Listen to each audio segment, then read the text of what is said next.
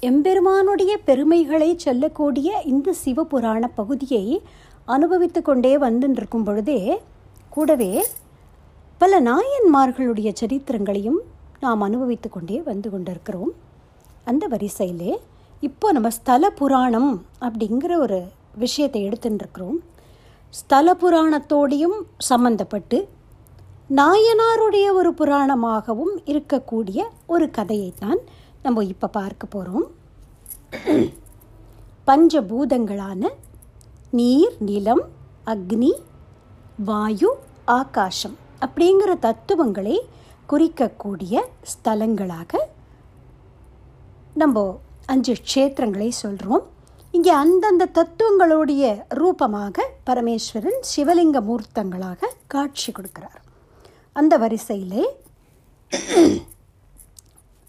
ஆந்திராவில் இருக்கக்கூடிய காளஹஸ்தி க்ஷேத்திரம் கண்ணப்ப நாயனாரால் வழிபடப்பட்ட க்ஷேத்திரம். அங்கேயும் ஆனை நாகம் இப்படி எல்லாம் வழிபட்டிருக்கு. அப்படி விலங்குகளால் வழிபடப்பட்ட மூர்த்தி தான் வரும் அப்படியே காற்றுக்கான க்ஷேத்திரமாக காளஹஸ்தி இருக்குது அக்னிக்கான க்ஷேத்திரமாக திரு அண்ணாமலை விளங்குகிறது. நீர் அப்படின்னு சொல்லக்கூடிய அப்பு. அதற்கான க்ஷேத்திரமாக ஜம்புகேஸ்வரம் அப்படின்னு சொல்லக்கூடிய திரு ஆனைக்கா விளங்குறது. பிருத்வி க்ஷேத்திரம் அப்படிங்கிறதாக காஞ்சிபுரம் ஏகாம்பரநாதர் விளங்குறது. திருவாரூர் அப்படின்னும் சொல்லுவார்கள். பிருத்திவி தத்துவம். அதே போல் ஆகாச தத்துவமாக கோயில் அப்படின்னே சைவர்களால் அழைக்கப்படக்கூடிய சிதம்பரம் விளங்குகிறது. இதில் அப்பு க்ஷேத்திரமான ஜம்புகேஸ்வரத்தோடு தொடர்புடையது தான் இப்போ நம்ம பேச போகிற இந்த கதை. இந்த ஜம்புகேஸ்வரம் அப்படிங்கிற க்ஷேத்திரம் எப்படி வந்தது அப்படிங்கிறத பார்க்கலாம். ஜம்பு அப்படிங்கிற மகரிஷி ஒரு முறை காவேரியுடைய வடகரையில் உள்ள அதாவது ஸ்ரீரங்க க்ஷேத்திரத்துக்கு பக்கத்திலே இருக்கக்கூடிய ஒரு சோலை. அங்கே தபஸ் பண்ணி கொண்டிருந்தார். வெகு காலமாக. அப்போ அவருடைய அந்த சரீரத்திலிருந்தே ஒரு வெண்ணாவல் மரம் ஏற்பட்டது. அந்த கரையிலே அந்த மர நிழல்லே அம்பாள் ஜலத்தினாலேயே ஒரு சிவலிங்கம் பண்ணி வழிபட்டிருக்கிறாள். அந்த லிங்கம் விளங்குறது அப்படியே இந்த ஜல இப்போ கூட அந்த ஜம்புகேஸ்வர மூர்த்தி பார்த்தோம்னா அந்த கர்ப்பகிரகத்தில் எப்போதும் தண்ணீர் ஊறிக்கொண்டே இருக்கும். அதோட சோர்ஸ் என்னன்னு தெரியல. ஆனால் முந்நூற்றறுபத்தஞ்சு நாளும் பார்த்தால் யுகம் யுகமாக அங்கே தண்ணி இருந்துகிட்டே இருக்குது இப்போவும் அங்கே அந்த வெண்ணாவல் மரம் ஸ்தல விரக்ஷமாக பெருமானுடைய சந்நிதிக்கு ஒட்டினார் போல அந்த ஸ்தல விரக்ஷம் இருக்குது அப்படி அந்த இடத்துல அந்த சிவலிங்கம் விளங்க அம்பாளால் வழிபடப்பட்ட அந்த சிவலிங்கத்தை ஒரு யானையும் ஒரு சிலந்தியும் வழிபட்டு கொண்டு வந்ததாம். அது எப்படி அப்படின்னால் இந்த சோலையில் இந்த யானை எப்போதும் தன்னுடைய தும்பிக்கையிலே ஜலத்தை முகர்ந்து கொண்டு வந்து பூக்களை எல்லாம் பறித்து கொண்டு வந்து அப்படியெல்லாம் சுவாமி மேலே சார்த்தி வணங்கிட்டு போகும். இது தினமும் நடைபெறக்கூடிய ஒரு நிகழ்ச்சி. அதுக்கு ஏதோ ஒரு பூர்வ ஸ்மிருதி இருக்கிறதுனால சிவபெருமானை வழிபடணும்னு தோணி யானை சரீரத்தில் இருந்தாலும் அது வழிபட்டு கொண்டே இருந்திருக்கிறது. ஆனை வழிபட்டதுனால்தான் ஆனைக்கா அப்படின்னு அதுக்கு பேர் வந்திருக்கு. திரு ஆனைக்கா அப்படின்னு இந்த ஊருக்கு பேர் வந்திருக்கு. பேச்சு வழக்கில் திருவானைக்காவல் அப்படின்னு பேர் வந்துருது. இந்த யானையை தவிர அந்த சோலையிலே ஒரு அறிவுடைய சிலந்தியும் இருந்ததாம். அந்த சிலந்திக்கும் ஏதோ பூர்வ ஸ்மிருதி அதுவும் சிவபக்தி பண்ணியிருக்கு. அது என்ன செய்யுமாம் இந்த மர நிழலில் தானே பெருமான் இருக்கிறார். மரத்திலிருந்து அந்த இலைகள் சருகுகள்லாம் விழும் இல்லையா? அது பெருமான் மேலே விழுந்து குப்பையாக ஆகாமல் இருக்கணும் அப்படிங்கிறதுக்காக சிலந்தியால் என்ன பண்ண முடியும்? அது தன்னுடைய வாய் நூலால் அப்படியே வலை கட்டும் இல்லையா? அந்த சுவாமிக்கு மேலே அப்படியே ஒரு கொடை மாதிரி பெரிய ஒரு வலையை ஏற்படுத்தி வைக்குமா? அந்த சருகுகள்லாம் அப்படியே இந்த லிங்க திருமேனியில் விழாமல் இருக்கிறதுக்காக. இப்படி கஷ்டப்பட்டு இந்த சிலந்தி தன்னுடைய வாயிலிருந்து அந்த நூலை விட்டு பெரிய சிலந்தி வலையை கட்டி வைத்து பந்தல் போட்டார் போல சுவாமிக்கு. அப்படி கட்டி வச்சுட்டு போக மறுநாள் இந்த யானை ஆஸ் யூஷுவல் அது நீர் முகந்து கொண்டு வருது இல்லையா? இந்த சுவாமி மேலே இந்த பந்தல் போட்டிருக்கே சிலந்தி அதை ஏதோ குப்பைன்னு நினைத்ததோ என்னவோ. அதையெல்லாம் தன்னோட தும்பிக்கையினால் அப்படி கலைச்சு கிழிச்சு போட்டுட்டு மறுபடியும் தான் கொண்ட ஜலத்தை சிவலிங்கத்துக்கு அபிஷேகம் பண்ணிட்டு பூவெல்லாம் கொண்டு வச்சுட்டு போகிறது அதற்கு பிறகு வர சிலந்தி வருத்தப்படுறது. கஷ்டப்பட்டு நான் பந்தல் கட்டினேனே சுவாமிக்கு இந்த யானை அழிச்சுட்டுதே அப்படின்னு சொல்லிட்டு மறுபடியும் அன்போடு பெரும் முயற்சியினால் பெரிய ஒரு பந்தல் போடுறது. இந்த சிலந்தி வலை அதுதான் பந்தல்னு நம்ம சொல்கிறோம் அப்படி பந்தல் போடுறது. இது மாதிரி பல நாட்கள் நடந்து கொண்டே இருக்குது இந்த யானை வந்து அதை பிச்செறிஞ்சிட்டு போகிறதும் சிலந்தி வந்து பந்தல் போடுறதும். இதை கேட்கும் பொழுது உங்களுக்கு கண்ணப்ப நாயனாருடைய சரித்திரம் ஞாபகத்துக்கு வரலாம். சிவகோச்சரியார் வந்து தினம் சிவ பூஜை பண்ணிட்டு போகிறதும் கண்ணப்ப நாயனார் வந்து அதையெல்லாம் கலைத்து விட்டு தான் காட்டிலே வேட்டையாடி கொண்டு வந்த மிருகங்களை எல்லாம் பக்குவம் செய்து அந்த ஒரு புலால் உணவை படைத்து விட்டு போகிறதும் மறுநாள் சிவகோச்சரியார் வந்து பார்த்து இப்படி ஒரு அனுச்சிதம் நேர்ந்ததே அப்படின்னு பதறி அதை சுத்தம் பண்ணி மறுபடியும் பகவானுக்கு பூஜை பண்ணிட்டு போகிறதுமாய் அந்த ஒரு நாலஞ்சு நாட்கள் நடந்தது இல்லையா? அதே மாதிரி இங்கே நடக்கிறது இப்போ. இந்த சிலந்தி மறுபடியும் மறுபடியும் பந்தல் போட யானை மறுநாள் வந்து அதை கலைத்து விட்டு போக இப்படியே நடக்கிறது. அப்போது ஒரு நாள் இந்த சிலந்திக்கு ரொம்ப கோபம் வந்துட்டுது. நான் எவ்வளவு பக்தியோடு என்னுடைய இறைவனுடைய திருமேனியிலே சருகுகள்லாம் வந்து விழக்கூடாது அப்படிங்கிறதுக்காக ஒரு பந்தல் இட்டு ஒரு திருப்பணி பண்ணுறேன் அப்போ இந்த யானை வந்து வந்து இந்த மாதிரி இதை கலைச்சிட்டு போகிறதே இது என்ன துஷ்டத்தனம் அப்படின்னு அதுக்கு ஒரு கோவம் வந்துடுது. அப்போ ஒரு நாள் இப்படி மறைஞ்சிருந்துதான். இந்த யானையை வழக்கம் போல் பூசை பண்ணுறதுக்கு வருது. வந்து தும்பிக்கையில் கொண்ட ஜலத்தை எல்லாம் பகவானுக்கு அபிஷேகம் பண்ணி எல்லாம் பண்ணிவிட்டு இந்த சிலந்தி போட்ட வலையெல்லாம் கலக்கிறது. டக்குன்னு இந்த சிலந்தி என்ன பண்ணிட்டு இந்த யானையுடைய தும்பிக்கைக்குள்ளே நுழைஞ்சுன்றது. நுழைஞ்சுட்டு நன்றாக கடித்தது. அதை போட்டு கடி கடின்னு கடிக்கிறது கோபம். அதோட அந்த விஷம் இருக்கும் இல்லையா? அதோட வேகத்தினாலையும் இந்த கடியில் ஏற்பட்ட வேதனையினாலையும் யானைக்கு என்ன பண்ணுறதுன்னு புரியல. ஏன்னா தும்பிக்கைக்குள்ளே நுழைஞ்சு கொடுத்து இந்த சிலந்தி. யானையால் ஒன்றும் பண்ண முடியல. அப்படியே துடிக்கிறது வலியில் கீழே மண்ணில் விழுந்து பிறண்டது இந்த தும்பிக்கையை ஓங்கி ஓங்கி பூமியில் அடிக்கிறது. எப்படியாவது அதுக்குள்ளே இருக்கிறத வெளியில் எடுக்கணுமே அது என்ன பண்ணும்? தும்பிக்கையை ஓங்கி ஓங்கி அடிக்க சிலந்தியும் இறந்து போனது. சிலந்தியோட விஷத்தினால் அந்த கடிச்சு கடிச்சு யானையும் இறந்து போனது. சிவபெருமான் அருட்காட்சி கொடுத்து யானைக்கும் சிலந்திக்கும் அனுகிரகம் பண்ணார். யானை சிவபதத்தை அடைந்தது.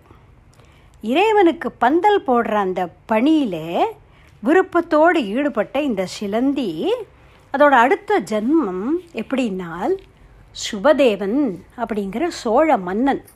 அவனுக்கும் கமலவதி அப்படிங்கிற அவனுடைய மனைவி ராணிக்கும் ரொம்ப காலம் மகப்பேறு இல்லாமல் இருந்திருக்கிறது. சிதம்பரத்துக்கு போய் அங்கே இருக்கக்கூடிய தில்லையம் பெருமானிடத்திலே நடராஜமூர்த்தியினிடத்திலே வேண்டி தவம் புரிந்து கொண்டிருக்கிறான்.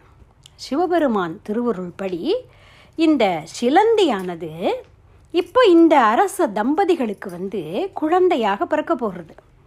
அப்போது இந்த அரசனுடைய மனைவி அந்த கமலவதி கருவுற்று இருக்கிறாள் அந்த கருவிலே இந்த சிலந்தி வந்து தோன்றியிருக்கிறது. குழந்தை பிறக்கக்கூடிய அந்த காலம் வந்துட்டது. அப்போ அந்த ஜாதக வல்லுநர்கள் இருப்பா இல்லையா? ஜோசிய கலையிலே வல்லுநர்கள். அவ சொல்கிற அரசனிடத்துல இன்னும் ஒரு நாழிகை கழித்து குழந்தை பிறந்தால் மூவுலகையும் ஆளக்கூடிய பெரிய சக்கரவர்த்தியாக விளங்குவான் அப்படின்னு சொன்னாலாம் இதை கேட்டுட்டு அந்த ராணி அதாவது தாயுடைய தியாகம் அப்படிப்பட்டது அப்படிங்கிறது இந்த கதை காண்பிக்கிறது. தனக்கு அதனால் உயிருக்கு ஆபத்து வந்தாலும் பரவாயில்ல. தன்னுடைய குழந்தை அப்படி ஒரு பெரிய சக்கரவர்த்தியாக விளங்க வேண்டும் அப்படின்னு அரசியான அந்த தாய் விரும்பினாள். அதற்கு என்ன வழி அப்படின்னு யோசிக்கிறாள். தன்னுடைய தோழிகளிடத்திலே கேட்கிறார் அதன்படி அந்த ஆலோசனை வயது முதிர்ந்த பெண்கள் சொன்ன ஆலோசனைப்படி தன்னை தலைகீழாக கட்டிவிடும்படி சொன்னாள். அப்படி அந்த ஒரு நாழிகை வரை இந்த குழந்தை பிறக்காதபடி கொஞ்சம் கழித்து பிறக்கணும் அப்படிங்கிறதுக்காக தலைகீழாக அவளை கட்டி தொங்க விட்டார்கள். அப்படி கரெக்டாக அந்த காலம் அந்த ஒரு நாழிகை காலம் கழிந்தவுடன் இந்த கட்டினை நீக்கி அந்த ராணிக்கு பிரசவம் நடந்ததாம். இப்படி தலைகீழ தொங்கினதுனால இந்த குழந்தை கண்கள் சிவந்து பறந்ததாம். அப்போ அந்த குழந்தையை பார்த்துட்டு இந்த தாய் என் கண்ணே செங்கணானே அப்படின்னு சொல்லி கொஞ்சினாளாம். அழகான செவ் செம்மை படர்ந்த கண்களை உடையவனே அப்படின்னு சொல்லி. இந்த குழந்தை பிறந்ததும் அந்த குழந்தையை கொஞ்சிட்டு அந்த தாயாருடைய உயிர் பிரிந்தது. ஏன்னா இப்படி ஒரு கிரிட்டிக்கலாக ஒரு டெலிவரி பண்ணியிருக்கா இல்லையா? அதில் அவளுடைய உயிர் பிரிந்தது. இப்போ இந்த தாய் இல்லாத இந்த குழந்தையை சுபதேவன் கண்ணும் கருத்துமாக வளர்க்கிறான். அந்த குழந்தை பெரிய சக்கரவர்த்தியாக ஆனான்.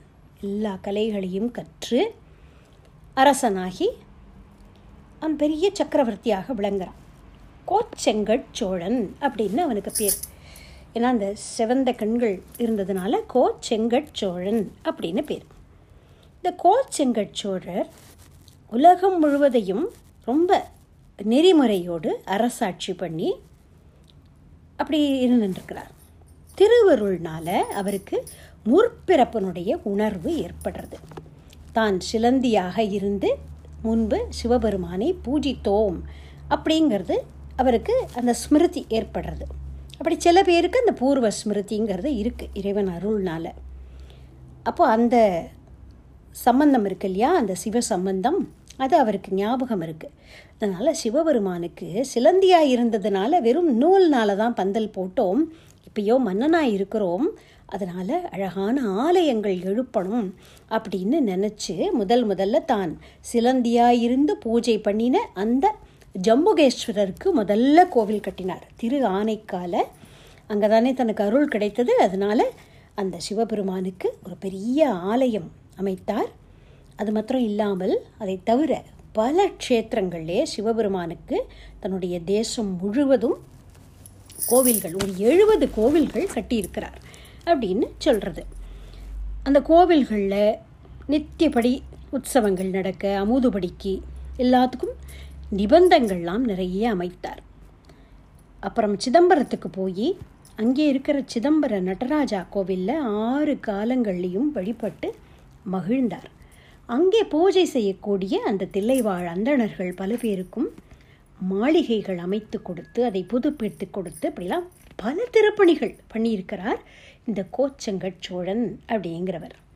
அப்படி பலகாலம் சிவப்பணியில் ஈடுபட்டு அதற்கு பிறகு சிவபெருமானிடத்திலே போய் சேர்ந்தார் அப்படிங்கிறதாக அவருடைய புராணத்தை சேக்கிழார் பெருமான் பெரிய புராணத்திலே சொல்லியிருக்கிறார்.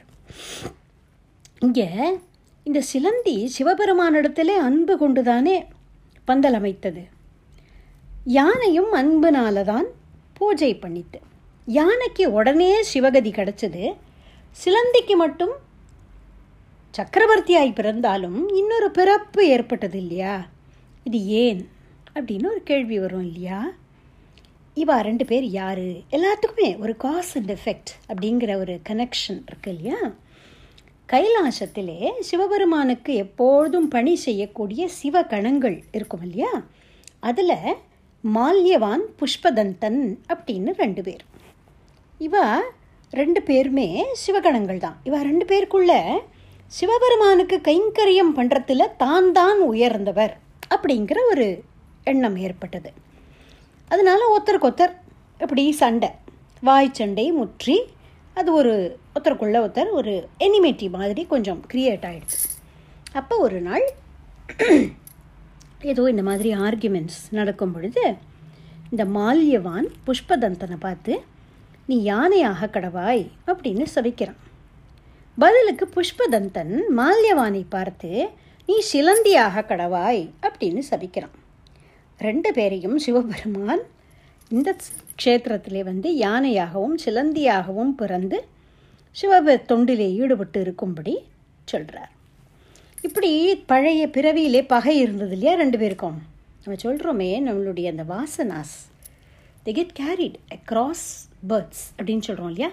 சரீரம் மாறினால் கூட நம்மளுடைய அந்த பழைய டெண்டன்சிஸ் அது அப்படியே கேரி ஃபார்வர்ட் ஆறுதுன்னு சொல்கிறோமே இந்த புராணங்கள்லாம் அதுக்கு ஒரு சான்று ப்ரூஃப் இந்த பழைய பகை இருந்ததுனால இந்த பிறவியிலையும் இந்த சிலந்தியும் யானையும் ஒருவருக்கு ஒருவர் ஒரு பகை உணர்ச்சி இருந்து கொண்டே இருக்குது இதில் யானை வந்து பூஜை பண்ணின போது முதல்ல இந்த சிலந்தி தான் போய் இந்த யானையை கொல்றதுக்கு ட்ரை பண்ணிது அதோட தும்பிக்கைக்குள்ளே நுழைஞ்சிண்டு அதை போட்டு கடித்து தன்னோட விஷத்தினால அதை கொல்றதுக்கு முயற்சி பண்ணிது தன்னை விடுவிச்சுக்கணுங்கிற முயற்சியில் தான் அந்த யானை தும்பிக்கையை போட்டு அடிச்சது. அதில் சிலந்தியும் இவென்ச்சுவலி இறந்து போனது. அது வேறு விஷயம். அப்படி வெறும் சிவத்தொண்டு மட்டும் பண்ணிட்டு இருந்ததுனால யானைக்கு உடனேயே சிவகதி கிடைத்தது. வன்மத்தோடு போய் அந்த யானையை கடித்ததுனால மறுபடியும் பிறக்கும்படியுமா நேர்ந்தது அந்த சிலந்திக்கு. ஆனாலும் எம்பெருமான் பொருட்டு நம்ம ஏதானும் ஒரு ஸ்டெப் எடுத்திருந்தா கூட என்றைக்கோ ஒரு நாள் திருக்கோவிலுக்கு போயிருந்தால் கூட என்றோ ஒரு நாள் சிவசிவா சிவசிவா அப்படின்னு நம்மை அறியாமல் சொல்லியிருந்தால் கூட அரிசி வாங்கலையோ அப்படிங்கிற அப்படி சாக்கலை கூட ஹரி சிவாங்கலியோ அப்படின்னு சொல்லுவா பெரியவா. அப்படி ஏதோ ஒரு சந்தர்ப்பத்தில் கூட நம்ம இறைவன் விஷயமாக ஏதாவது ஒரு செயல் செய்திருந்தால் கூட அதற்கு பலன் இல்லாமல் போகாது அப்படிங்கிறது பெரியவர்களுடைய கருத்து. அப்படி சிவபெருமானுக்கு தன்னுடைய வாய் நூல்னாலே பந்தல் போட்ட அந்த புண்ணியத்துக்காக மன்னனாக பிறந்து சக்கரவர்த்தியாக விளங்கி பெரும் புகழோடு பல சிவாலய பணிகள்லாம் பண்ணி ஏற்பட்ட ஒரு அற்புதமான வாழ்க்கை இந்த சிலந்திக்கு அமைந்தது அப்படிங்கிறத சொல்லப்படுறது. சிலந்தியும் ஆனைக்காவில் திரு நிழற்பந்தர் செய்து உலந்த வண் இறந்த போதே கோச்செங்கனானுமாக கலந்த நீர் காவிரி சூழ் சோநாட்டு சோழர் தங்கள் குலந்தனில் பிறப்பித்திட்டார் குறுக்கை வீரட்டனாரே அப்படின்னு அப்பர் சுவாமிகள் திருக்குறுக்கை வீரட்டம். அங்கே அந்த க்ஷேத்திரத்தில் இருக்கிற சிவபெருமானை பற்றி பாடும் பொழுது இந்த ஒரு ஸ்தல புராணத்தை அதிலே வைத்து பாடியிருக்கிறார். அப்படி இந்த சிவமூர்த்தியிடம் அளவில்லாத காதல் கொண்டு ஆலய பணியில் ஈடுபட்டிருந்த இந்த சோழ மன்னர் சைவ வைஷ்ணவ பேதம் இல்லாமலும் இருந்திருக்கிறார். திருமாலுக்கும் மூன்று கோவில்களை அவர் ஏற்படுத்தினதாக தெரிகிறது இதே திருமங்கை ஆழ்வார் தன்னுடைய பாசுரத்திலே சொல்றார். முறுக்கிழங்கு கனித்து வருவாய் பின்னை கேள்வன். மண்ணெல்லாம் முன்னவியச் சென்று வென்றி செருக்களத்து திரளழியச் செற்ற வேந்தன். சிறந்துணிந்தான் திருவடினும் சென்னி வைப்பீர். இருக்கிழங்கு திருமொழிவாய் எண்தோள் ஈசர்க்கு எண்தோள் ஈசன்கிறது சிவபெருமான். எழில் மாடம் எழுபது செய்து உலகம் ஆண்ட திருக்குலத்து வளச்சோழன் சேர்ந்த கோவில் திருநறையூர் மணிமாடம் சேர்மின்களே அப்படின்னு சொல்கிறார் இன்னைக்கு நாச்சியார் திருமொழி அந்த நாச்சியார் கோவில் அப்படின்னு வழங்கப்படக்கூடிய அந்த க்ஷேத்திரம் திருநறையூர். அங்கே அந்த கல்கருடன் அப்படிங்கிறது ரொம்ப பிரசித்தி பெற்றது. அந்த கோவிலை கட்டுவித்தவன் இந்த கோச்செங்கட்சோழன் அப்படின்னு சொல்லப்படுறது. அப்படி சிவாலய பணிகள் விஷ்ணு ஆலய பணிகள் இதெல்லாம் பண்ணி ஒரு பெரிய வாழ்க்கை வாழ்ந்து சிவகதியை அடைந்தான் அப்படிங்கிறதாக இந்த சோழனுடைய கதை சொல்லப்படுறது. இந்த சோழன் பண்ணின சிவபக்தி காரணமாக கோச்செங்கட் சோழ நாயனார் அப்படின்னு இந்த நாயன்மார்கள் வரிசையில் இவரும் ஒரு நாயனாராக சேர்க்கப்பட்டிருக்கிறார். அப்படி நாயன்மார் வரலாறாகவும் அமையிறது ஒரு ஸ்தல புராணத்தோடையும் சம்பந்தமுடையதாக அமையிறது இந்த ஒரு சரித்திரம். திருத்தொண்ட தொகை அப்படின்னு சுந்தரமூர்த்தி சுவாமிகள் நாயன்மார்களுடைய ஒரு லிஸ்ட் மாதிரி கொடுத்தாரு இல்லையா? அதில் இந்த ஒரு நாயன்மாரை பற்றி அதாவது இந்த கோச்செங்கட் சோழ நாயனாரை பற்றி தென்னவனாய் உலகாண்ட செங்கனார்க்கு அடியேன் அப்படின்னு குறிப்பிட்டிருக்கிறார். அப்படி ஒரு அற்புதமான சரித்திரம் இது. அப்போது எந்த ஒரு சரீரத்திலே பிறந்திருந்தாலும் இறைவனிடத்தில் ஈடுபட்டுட்டோமானால் அவன் நம்மை ஆட்கொள்கிறான் அப்படிங்கிறதுக்கு இந்த ஒரு ஒரு சரித்திரமும் சான்றாக விளங்குறது. தத்தபீடம் அப்படின்னு இருக்கு இல்லையா? அங்கே இருக்கக்கூடிய மகான் ஸ்ரீ ஸ்ரீ கணபதி சச்சிதானந்த சுவாமிஜி அவர்கள். அவர் ஒரு அற்புதமான ஒரு கதை சொல்வார் இதே மாதிரி ஒரு க்ஷேத்திர மகாத்மியத்திலேருந்து சொல்வார் பாண்டுரங்க மகாத்மியம். அதிலிருந்து அவர் ஒரு கதை மேற்கோள் காட்டி சொல்வார் ஒரு முறை இந்த பண்டரிபுரத்திலே அந்த பாண்டுரங்க க்ஷேத்திரத்தில் ஒரு பன்றி பெண் பன்றி. அது ஒரு குட்டி போட்டதாம். அப்படி அந்த பன்றி குட்டியானது அந்த கோவிலில் அந்த சா பிரசாதங்கள் மிஞ்சறது அதெல்லாம் போடுவா இல்லையா? அதையெல்லாம் போய் சாப்பிட்டு அந்த மாதிரி இருந்ததாம். அந்த ஒரு பகவானோட பிரசாதம் சாப்பிட்டதோட அந்த மகிமையினால் அந்த சரீரம் எப்போ முடிவுக்கு வந்ததோ இந்த பன்றி குட்டியாக இருந்தது இப்போ அடுத்த பிறவியிலே ஒரு நாயாக பிறக்கிறது. அந்த ஜென்மாவிலையும் அந்த கோவிலையே சுற்றி கொண்டிருக்கிறது. அந்த அபிஷேகம் ஆன ஜலம் வெளியில் ஓடி வரும் இல்லையா? அந்த கோமுகத்துலேருந்து அந்த ஜலத்தை குடித்து கொண்டு அந்த மாதிரி அந்த நாய் அந்த கோவிலையே சுற்றி கொண்டு அப்படி இருக்கிறது. அப்படி இந்த இறைவனோட சம்பந்தம் இருந்துகிட்டே இருந்ததுனால அந்த ஜென்மாவும் முடிந்த போது ஒரு பறவையாக பிறக்கிறது. பறவையாக பிறந்தாலும் அந்த டெம்பிள் ப்ரமைசஸ் பக்கத்துலேயே இருக்கிற அந்த மரங்கள்லேயே வாழ்ந்து கொண்டு பகல் வேளையில் இறை தேடுறதுக்காக வேற எங்கேயோ பறந்து போனாலும் சாயங்காலம் தன்னுடைய கூட்டுக்கு திரும்பும் பொழுது மறக்காமல் எங்கிருந்தோ ஒரு பில்வ இலையை பறித்து கொண்டு வந்து அந்த ஊர் இருக்கிற ஒரு கோவிலில். அப்போது அந்த கோவில் கோபுரத்து மேலே அதை போடும். அப்படியே பண்ணின்னு இருக்கிறது. அப்போ அந்த சரீரமும் முடிவு அடைஞ்ச போது ஒரு கோமாதாவாக பிறக்கிறது. பசுவாக பிறக்கிறதாம். அந்த பசுவோட பாலை கறந்து இறைவனுடைய அபிஷேகத்துக்கு எடுத்துக்கொள்வது வழக்கம். அப்போ ஒரு தடவை அந்த இறைவனுடைய திருமேனி பக்கத்துலேயே அந்த கோமாதாக்கு கோ பூஜை பண்ணிவிட்டு அந்த பாலை கறக்கும் பொழுது அந்த மடியில் இருந்த பால் நேராக அந்த இறைவனுடைய திருமேனியில் போய் விழருது. இப்போ அந்த புண்ணியம் அந்த பசுவுக்கு இறைவனுடைய அபிஷேகத்துக்கு பால் கொடுத்த அந்த புண்ணியம் அடுத்த பிறவி ஏற்படும் பொழுது அந்த பிரதேசத்து ராஜாவுக்கு மகனாக ராஜகுமாரனாக பிறக்கிறது. அந்த ராஜகுமாரன் தன்னுடைய குருவுடைய அட்வைஸ் படி இந்த கோவிலை புதுப்பித்து கட்டி அந்த மாதிரியெல்லாம் இறைப்பணியிலே ஈடுபடுறான். அப்போ அந்த சரீரமும் முடியும் பொழுது ஒரு பெரிய மகானாக பக்தனாக பிறந்து இறைவனையே தியானம் பண்ணி கொண்டு இருந்து கடைசியில் அவன் மோட்சத்தையே அடைந்தான் அப்படிங்கிறதாக இந்த கதையை சொல்வார். அப்போ எங்கே ஆரம்பிச்சது? ஒரு பன்றி குட்டியில் ஆரம்பித்த அந்த ஜேர்னி கடைசியில் மோட்சத்தில் போய் முடியறது. அப்படின்னாக்கா எந்த ஒரு யோனியில் பிறந்திருந்தாலும் ஏதோ ஒரு விதத்தில் தெரிந்தோ தெரியாமலோ இறைவனோட ஒரு சம்பந்தம் ஏற்பட்டு விட்டது அப்படின்னால் அது நம்மளை படிப்படியாக படிப்படியாக த அல்டிமேட் கோல் அதை நோக்கி அழைத்து கொண்டு போகும். அப்படிங்கிறதுக்காக இப்படி பல்வேறு க்ஷேத்திர மகாத்மியங்கள் ஸ்தல புராணங்கள் அப்படின்னெல்லாம் நமக்கு காண கிடைக்கிறது. நம்ம தொடர்ந்து இந்த விஷயங்களை சிந்திக்கலாம். சிவாய நம திருச்சிற்றம்பலம். ராம் ராம்.